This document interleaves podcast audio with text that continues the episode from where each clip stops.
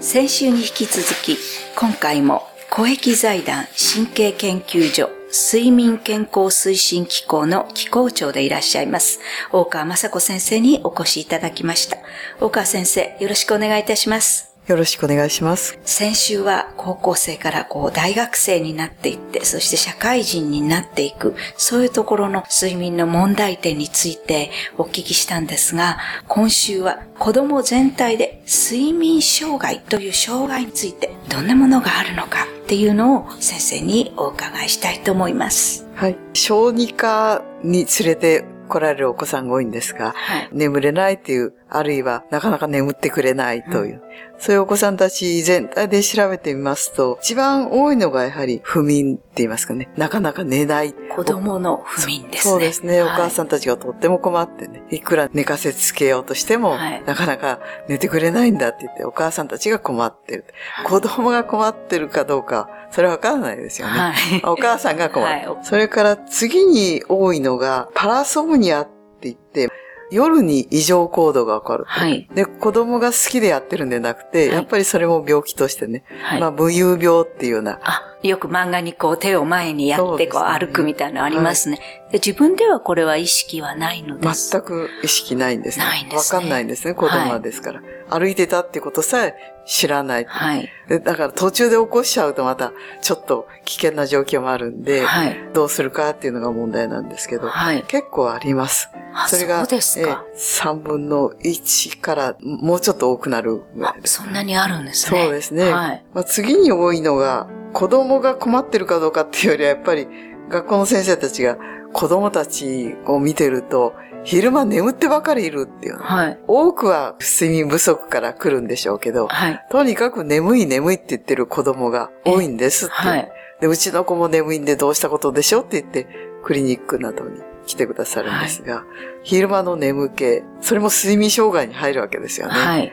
その次に多いかなっていうのが、いびきですかね。はい。子供のいびきなんですよ。はい。あまり注意しない方もいるんですが、よくおばあちゃんたちが、この子いびかいてるんだよなって言って、よく見てみると、布団の中で時々ピクピクっとしてたり、そんないびきが聞こえる。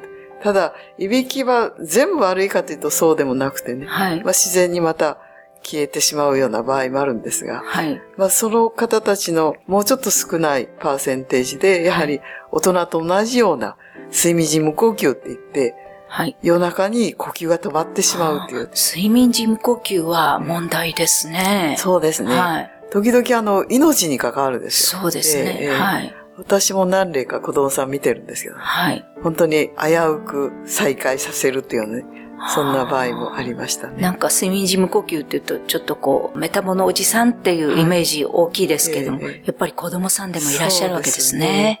特に重症の脳障害児なんか子供たちの中にもね、やっぱり呼吸の中枢がうまくいかない、はい、頭の方の問題もあるんですが、はい、それ以外のいろんな問題が子供の場合は見られております。はい、それから、まあこういう症状っていうのが一つだけでなくてね、はい、まあ二つとかね、そんな三つとか、まあ三つまではいかないんですけど、はい、よくおねしょばっかりする。夜尿ですね。夜尿ですね。そうですね。あの、夜尿っていうのは、睡眠の問題、夜の問題でね、はい、睡眠そのものが障害されているかっていうとそうでもなくて、はい、深く寝ちゃって、はい、自分で起きられないんですね。普通上手にしつけすると、大体夜尿治るもんなんですけど、それが長引いてる場合なんかもあって、やっぱり、まあ、睡眠障害とは言わないんですけど、夜尿で困ってるとかね。そうですね。えー、夜尿、あと夜泣きとかもありますね。そうですね。夜泣きとか、そういう睡眠中、睡眠に起こる、あるいは夜に起こる問題、はい、行動ですかね。はい。まあ、そんなことが一応、小児の睡眠では多い病気になってきます。あ、そうですか。はい、でもこう、あの、こういう色のお子さん方を見ていて、やはりその家庭での環境っていうのも非常に影響してくると思うんですけれども、はいはいそう、ね、そのあたりいかがですか？不眠症を含めて、はい、やはりお母さんがどのぐらい観察できてるかっていうのがね、はい、一つ大きな問題になってて。はい、それで、まあ夜泣きなんかもそうなんですけど、どこで泣いてるか、いつ泣いてるかってよく見てますと、まあ、聞いてますと、まあ夜中とかね、それから寝入りが、それも遅くなってはい、ですから、なんとなくお母さんの生活がきちっと、やっぱり夜がきちっとしてればいいんですけど、はい、最近お母さんたち働いてる方も多いんで、はい、ついなんとなく保育園とかでね、昼寝を多くしてしまうと。そういうね、やっぱりお母さんとの問題っていうのは非常に大きいと思います。で、ね、次回、やはりこの問題についてもうちょっと先生のお話を聞きたいと思います。本日はありがとうございました。ありがとうございました。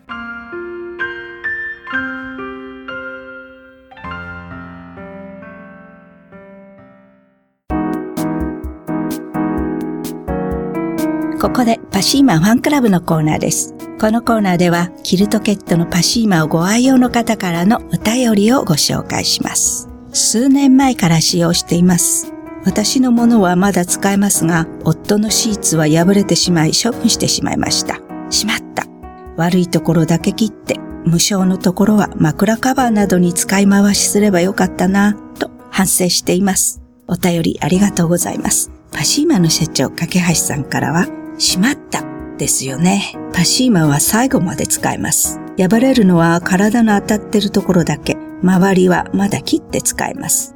修理できるようなら当てガーゼを縫い付けてまだ使います。